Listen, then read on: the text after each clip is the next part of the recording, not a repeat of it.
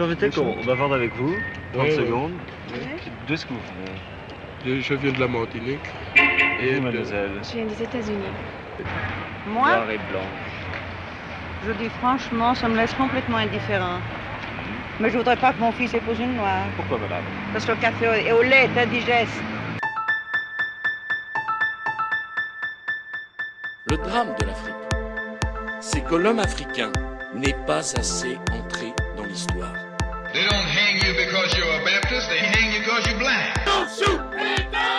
You can kill all the black folks you want to, baby, but you will not kill the freedom of black folks. On sera riches ensemble ou on va se noyer tous ensemble. So she's like the number one hype girl, like so fucking fun. Like I do, I mean, not physically attracted to her. It feels like I'm with my aunt or something. Like, like don't don't hold like that. L'homme que vous venez d'entendre s'appelle Shake, participant de Love is Blind, une télé-réalité de Netflix. En le traduisant globalement, il dit que Dipti est la fille au meilleur délire, vraiment trop drôle, mais qu'il n'est pas attiré par elle. Je cite J'ai l'impression d'être avec ma tante.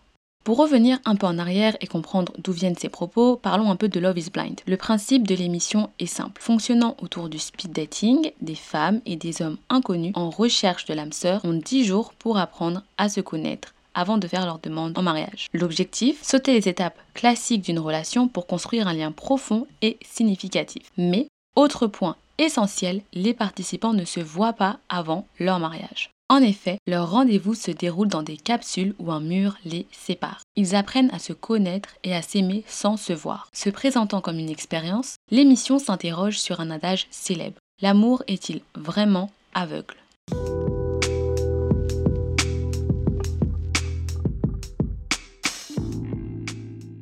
En février 2022 sort la saison 2. Impatiente de binge-watcher la nouvelle saison, je lance le premier épisode, prête à lancer les paris sur quels nouveaux couples se formeront et se marieront. Shake, un participant indo-américain, se distingue dès le début par ses remarques allant à l'encontre de l'émission qui ne veut justement pas que les participants se concentrent sur le physique. Il demande ainsi à toutes les filles qu'il rencontre si on était dans un festival, est-ce que je pourrais te porter sur mes épaules afin de déterminer si elles sont, selon lui, en surpoids ou non. Très vite, il rencontre Dipti, une autre indo-américaine. Le courant passe entre eux et Quelques jours plus tard, Shake demande Dipti en mariage. À la fin de la période des 10 jours, les couples fiancés partent au Mexique afin de se découvrir, cette fois-ci en vrai. Shake, si on omet de parler de son attitude très questionnable, répète à qui veut l'entendre qu'il s'entend bien avec Dipti, mais qu'il n'est pas attiré par elle. En effet, il dit qu'il voit Dipti comme sa tante.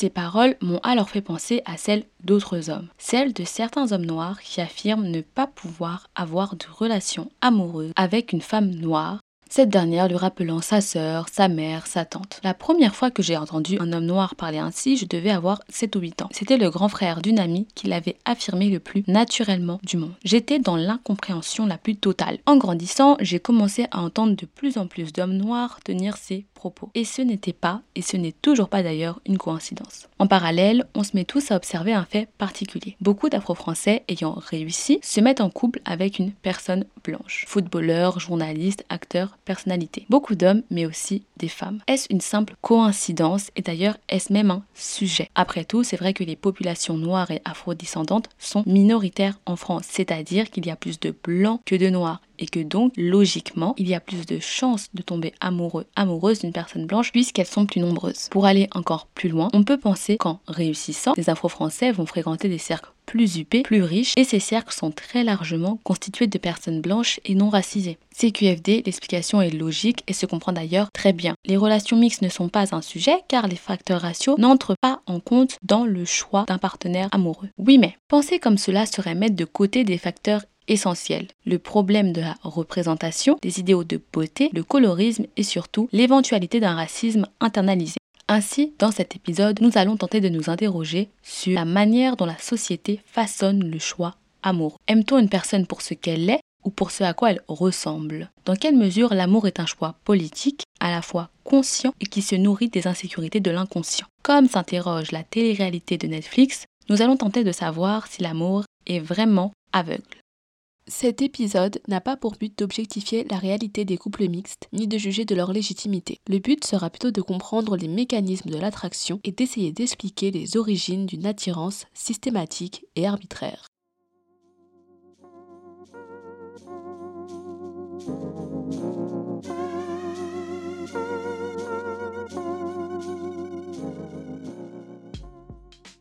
La France a été le pays qui a le mieux ressenti, compris la nécessité de l'intégration. Et aujourd'hui, euh, c'est vrai, cette équipe à la fois tricolore et multicolore euh, donne une belle image de la France dans ce qu'elle a d'humaniste, dans ce qu'elle a de fort, dans ce qu'elle a de rassembleur. 1998, la France remporte la Coupe du Monde. Un slogan résonne alors. La France, black, blanc, beurre. Tous unis sous un même drapeau, tous français. La couleur, pas d'importance. Pas de racisme, pas de haine, juste de l'égalité, de la fraternité. 1998, apogée de l'incarnation des valeurs françaises, de cette France black blanc beurre, France métisse, France mélange. Les relations mixtes ne sont pas un fait nouveau. La colonisation du monde par les blancs, la mondialisation, les échanges, le brassage de population, les gens se rencontrent, se découvrent, s'aiment, deviennent des familles, font des enfants, c'est naturel. Le métissage est un fait naturel qui résulte de l'ouverture des peuples aux cultures différentes des leurs.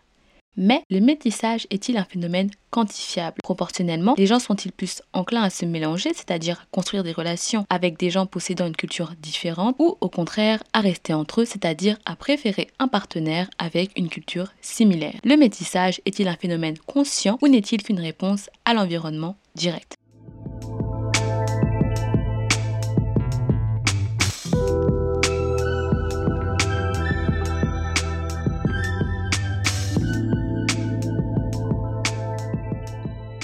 L'amour, tel que défini par le Larousse, est l'inclination d'une personne pour une autre de caractère passionnel et ou sexuel.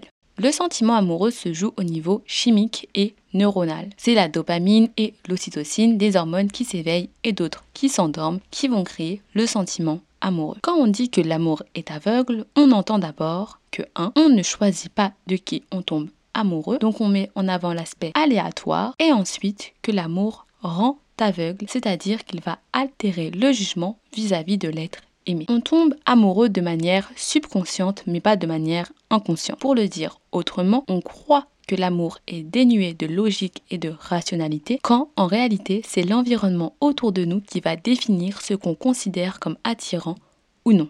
On va donc essayer d'explorer et de comprendre quelques mécanismes qui peuvent expliquer cette réalité. Which doll is the black doll? And which one is the white doll? That one. Which doll is the pretty doll? Which doll is the nice doll? And why is that doll pretty? Because she's white. Why is that doll ugly? Because he because he's black.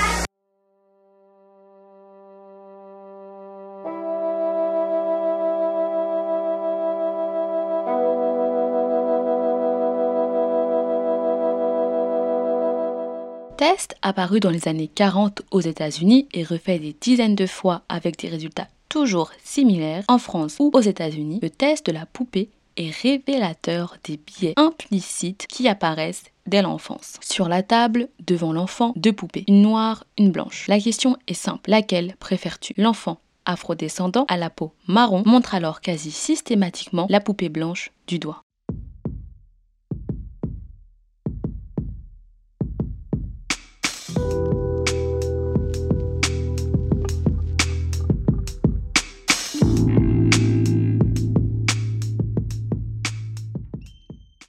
Notion apparue dès la fin du 19e siècle et renforcée en 1968 par le psychologue américain Robert Zajon, le Mere Exposure Effect, ou l'effet de simple exposition, décrit notre tendance à préférer ce avec quoi on est familier. Autrement dit, plus on est exposé à une chose, à un phénomène, à une réalité, à une représentation, plus on va la Et cette préférence va se développer à mesure que l'on est de plus en plus exposé à cette chose. Ainsi, ce principe de familiarité a des conséquences considérables. Prenons un cas pratique. Jeune enfant des années 90-2000 en France. La télé, les magazines, les romans, les bandes dessinées, les films, les séries, les dessins animés, les Barbie. Toutes les personnes sont blanches, plutôt belles. Les femmes blondes sont préférées. les grandes, les fines, celles aux yeux bleus ou verts ou alors marron mais pas trop foncés. Pas de boutons, pas de taches, pas de vergetures, pas de cellulite, pas de fauteuil roulant, pas le regard qui louche.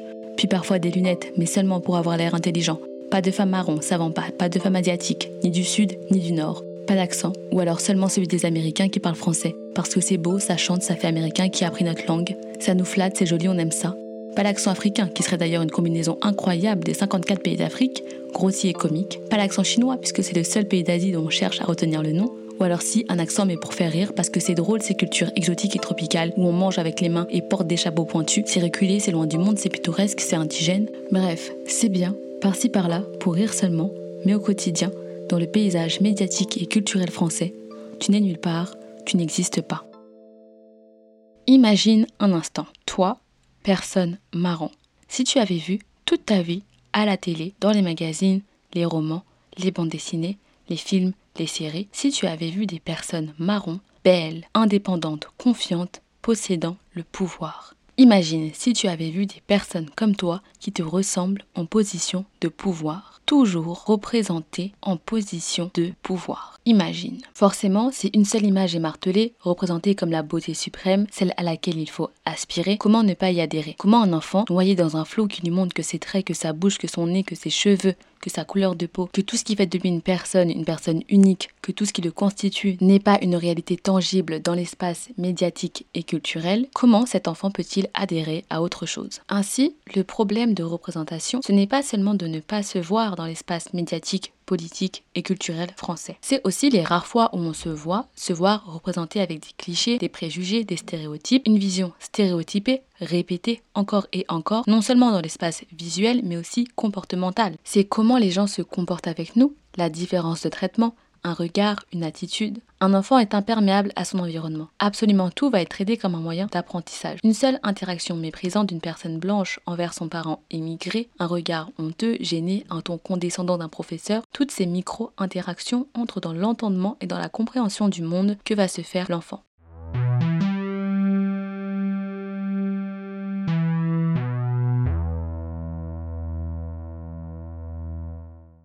Parlons maintenant de la race loyalty ou de la loyauté à la race. Dans race, nous n'entendons pas un groupe défini de manière biologique, car la race n'existe pas, ce n'est qu'une construction sociale, mais un groupe de personnes partageant les mêmes expériences, parce que perçues de la même manière. Ici, nous parlerons des afro-descendants. La race loyalty explique comment se construit un sentiment d'attachement à un groupe de personnes qui partagent la même expérience sociale, tellement que ce sentiment va se transformer comme un devoir implicite d'être loyal à celui qui me ressemble. Publié en 1975 dans la revue américaine The Western Political Quarterly, l'article La loyauté raciale en Amérique, l'exemple de Frédéric Douglass, écrit par Leslie Freeman Goldstein, aborde la question du rapport noir américain à la race sous le prisme des écrits et de la pensée de Frédéric Douglass, abolitionniste afro-américain du 19e siècle. Ancien esclave, c'est après s'être échappé qu'il devient un véritable leader dans la lutte contre l'esclavage. Leslie Freeman Goldstein redéfinit d'abord ce qui, selon Frédéric Douglass, crée l'attachement à la race. Elle écrit ainsi En d'autres mots, pour Douglass, ce n'était pas la couleur en soi qui créait le devoir de loyauté à la race, mais le fait qu'être deux couleurs en Amérique signifiait être soumis à des préjugés dénigrants, à la calomnie d'être inférieur, à l'injustice sociale et politique et à l'esclavage lui-même. C'était l'expérience partagée de l'oppression qui créait le lien parmi les Noirs américains.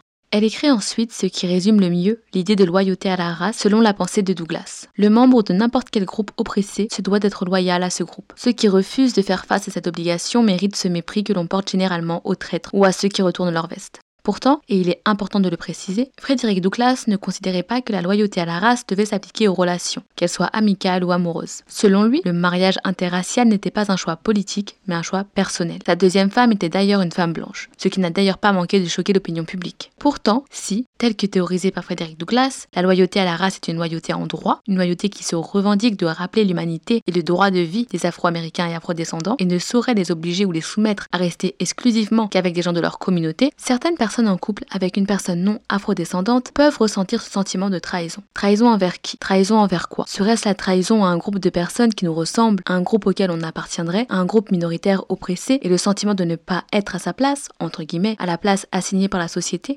Serait-il possible que les femmes afrodescendantes soient plus soumises à ce sentiment de race loyalty? Les femmes, dans la société actuelle, perçues comme garantes d'une culture, comme celle devant la transmettre. Non, mais ce que j'aime chez les blondes, c'est, c'est vos longs cheveux, en fait. Vos vrais longs cheveux. Vous voyez où je veux en venir, les sœurs, là, les cousines, tout ça? Parce que vous êtes magnifiques, hein, mais j'en peux plus de vos conneries, là.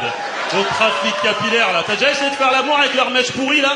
Essaye, essaye un jour pour rigoler, t'es là. Ah Ah Ah Oh putain, merde Ah Oh Oh nom de Dieu Donc ton frère ainsi à ces hommes noirs qui disent qu'ils ne peuvent avoir de relation avec des femmes noires parce qu'elles sont comme des sœurs, des tantes, n'entendons pas plutôt un homme qui dit je ne peux pas avoir de relation avec une femme noire parce que j'ai intégré les stéréotypes véhiculés sur la femme noire, que je ne veux pas m'y associer et que je préfère la représentation sociétale de la femme blanche. Pourtant, si l'homme noir qui porte ces propos pense se distancer d'une vision stéréotypée, il entre au contraire dans une double dynamique, projetant dans la femme blanche le moyen de son émancipation des préjugés et de son intégration véritable dans une majorité blanche. Il possède, entre guillemets, une femme blanche. Il est approuvé, intégré, assimilé. Il s'émancipe alors de la réalité des femmes noires. Dans un système hiérarchique composé d'abord de l'homme blanc, ensuite de la femme blanche, de l'homme noir et enfin de la femme noire, il atteint de cette manière un trio dominant et renforce son sentiment d'intégration en rejetant les femmes marrons de sa communauté.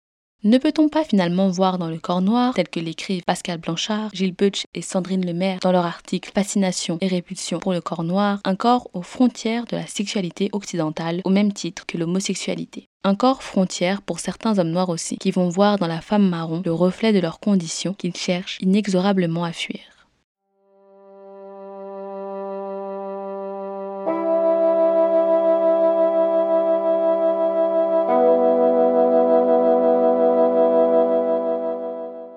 L'amour est un choix politique. C'est délibérément choisir son, sa partenaire sur des critères aussi volatiles qu'une attirance, que d'autres, beaucoup plus concrets, d'une compatibilité des caractères, de la bonne entente avec les amis, la famille. Les relations mixtes sont-elles alors un moyen de s'intégrer pour certaines personnes, un moyen de mieux s'assimiler, notamment parce qu'il y a un rapport à la blanchité? Attention à ne pas essentialiser les relations mixtes. Bien qu'il est facile de garder le général et d'ignorer le particulier, chaque histoire reste tout de même unique. On peut peut-être alors citer Geneviève Plateau, qui écrit dans son livre Le couple en couleur qu'il n'y a pas de couple mixte, qu'il n'y a que des couples qui développent leur dynamique propre. Abdoulaye, homme noir de 24 ans, sort avec Léa, femme blanche, depuis 4 ans. Ils habitent ensemble, ont un chat et Abdoulaye a accepté de parler de sa relation et de son rapport à la race, à l'ethnicité, à son choix amoureux et aux relations interraciales.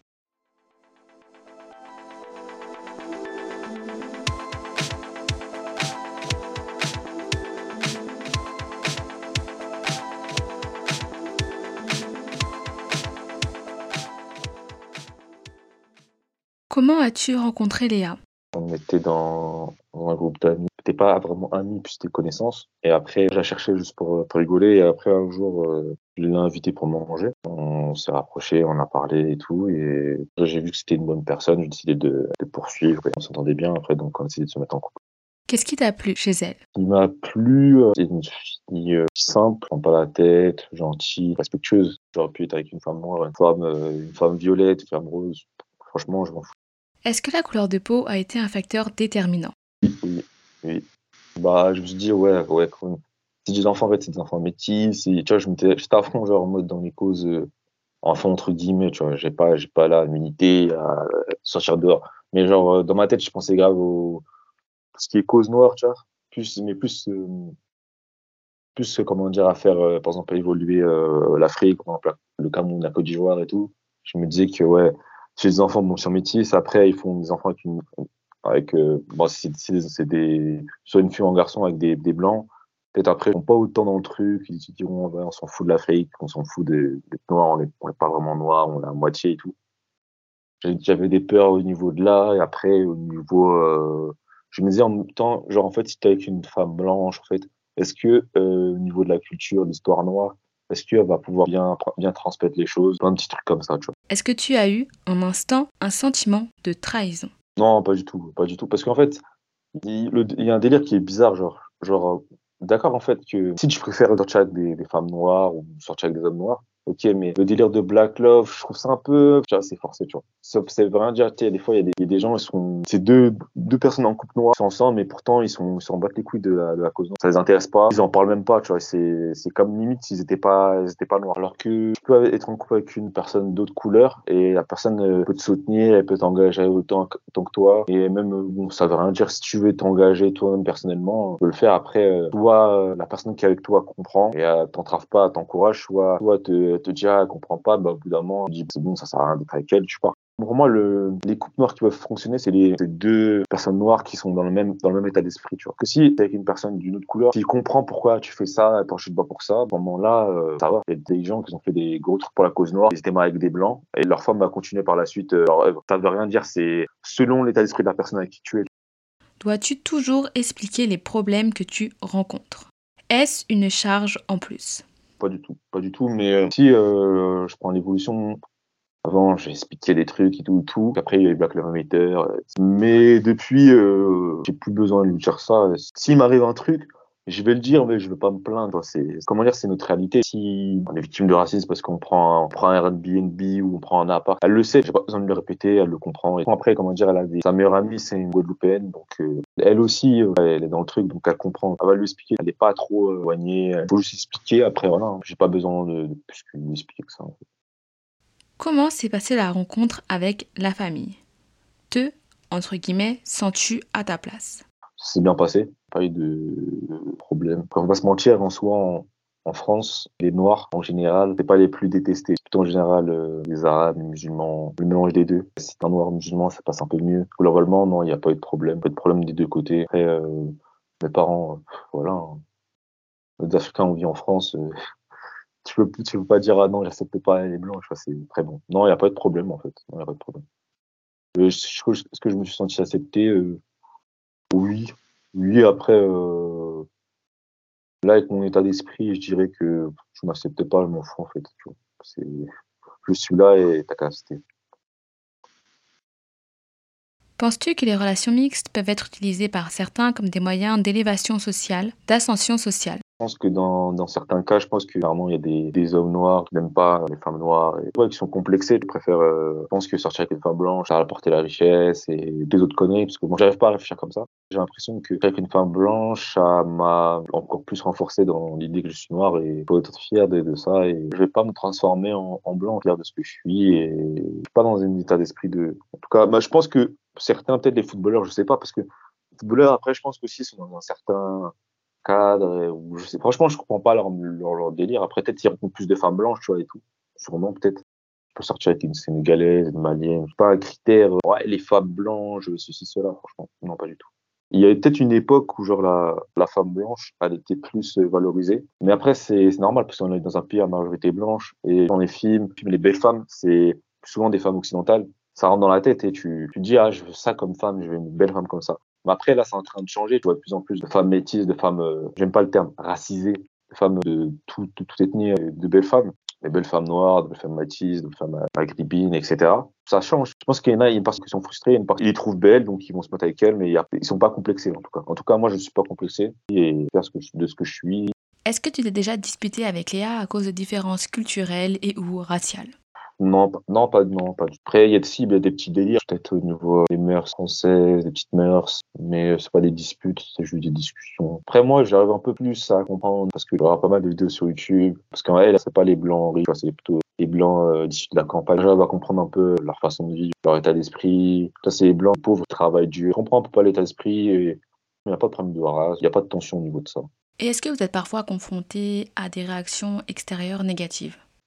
Non, il n'y a pas de réaction particulière. J'ai déjà eu des, des regards en mode des gens qui ne savaient pas que j'étais avec une blanche. Je te regarde en mode ah ouais, tu vois, mais pas de réaction particulière. Parce que maintenant, euh, un couple blanc-noir, il n'y a rien de particulier. À Paris, déjà, euh, c'est extrêmement cosmopolite. C'est pas un choc en fait. Et qu'est-ce que tu penses des discours qui visent à rejeter les unions mixtes? Déjà, la communauté noire, on va dire clairement, elle est même pas soudée déjà. Même dans les mouvements panafricanistes, il y a des divisions entre Kemi Seba et, et Gucci et je sais pas qui. On l'a jamais réuni euh, dans un seul truc pour faire bloc. Donc après, euh, dire euh, union et tout, vas-y, faut arrêter. Faut être sérieux un peu. Ça veut rien dire. Le mec, ça se il avec sa femme euh, blanche ou ce que tu veux, mais il va soutenir le truc à fond, tu vois. Ça veut rien dire. Les gens, ils ont une vision binaire, en fait, de la chose. La vie, elle est pas binaire. Tout est nuancé. Comme si toi, tu dis, ouais, j'aime, euh, tu sors avec un noir, c'est-à-dire que t'aimes pas les arabes. Non, c'est nuancé. C'est-à-dire que tu sors peut-être avec un noir, mais euh, tu aimes aussi les arabes, mais c'est juste que la personne avec qui t'es euh, actuellement, bah, elle a, été peut-être là avant ou quelque chose chez, elle, elle, te plaît. Voilà. Mais c'est parce que t'es avec une blanche que tu pourrais pas sortir avec une noire ou etc.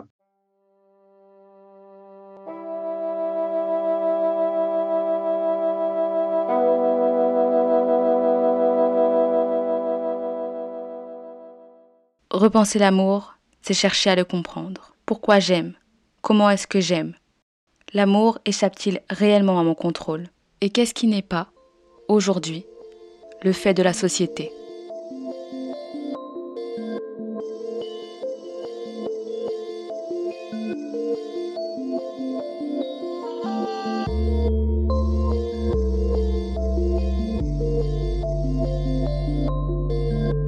Vous avez écouté le premier épisode d'Akissi Podcast. L'amour est-il vraiment aveugle? par Celia J.